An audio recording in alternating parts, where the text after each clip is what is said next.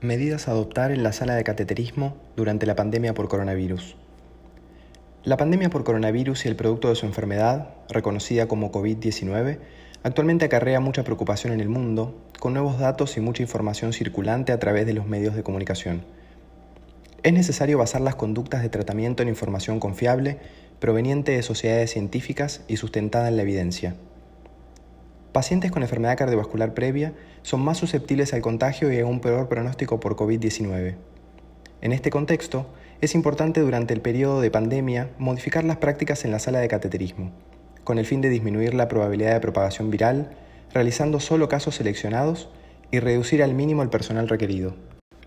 El objetivo del presente documento, realizado en colaboración del Colegio Americano de Cardiología y la Sociedad de Intervenciones Angiográficas Cardiovasculares, fue sugerir medidas de prevención a considerar por parte del personal de salud, implicando en procedimientos dentro de la sala de cateterismo. A continuación, destacamos los puntos clave de este documento. Los pacientes selectivos. Se sugiere evitar la realización de procedimientos selectivos, principalmente en pacientes con elevada carga de comorbilidades, en quienes la expectativa de estadía hospitalaria sea mayor a uno o dos días o requieran internación posterior en la sala de unidad coronaria. La decisión de qué casos suspender debe ser individualizada considerando el balance riesgo-beneficio. Pacientes con infarto agudo de miocardio con elevación del segmento ST. En pacientes con COVID-19 confirmado y estabilidad hemodinámica, la terapia con firinolíticos debe considerarse una opción válida.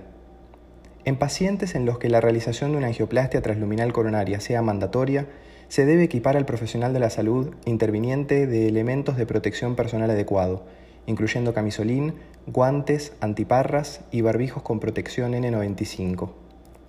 Se sugiere la realización de sistemas de purificación de aire de encontrarse disponibles.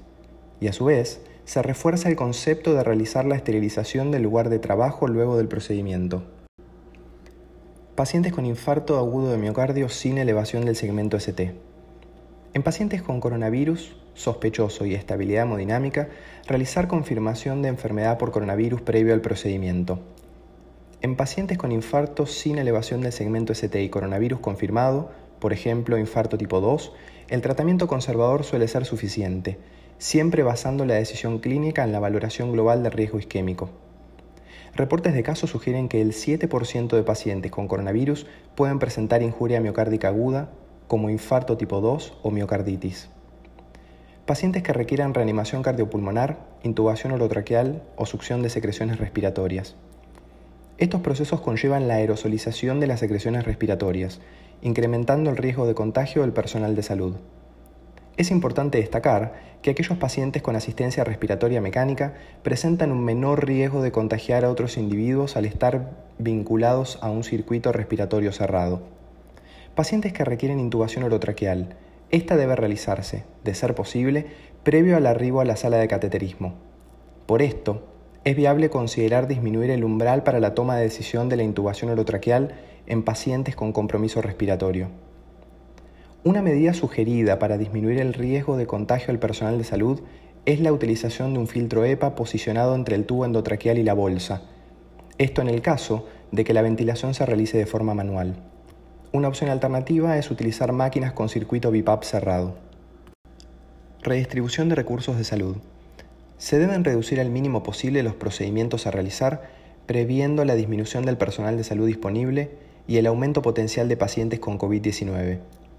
En lo posible, no solopar dos profesionales con las mismas tareas durante el mismo procedimiento.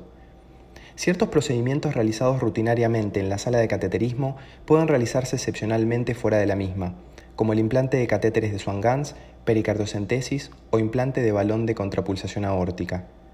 Dedicar una sola sala de cateterismo para todos los pacientes confirmados con COVID-19. Protección del personal de salud. Los pacientes con COVID-19 sospechoso o confirmado deben ingresar a la sala de cateterismo con barbijo quirúrgico y todos los miembros del personal de salud allí presentes deben estar equipados con dispositivos de protección personal se debe prescindir del personal no indispensable y el equipamiento de protección personal debe destinarse solo a estos, previendo una potencial escasez de insumos en un futuro cercano.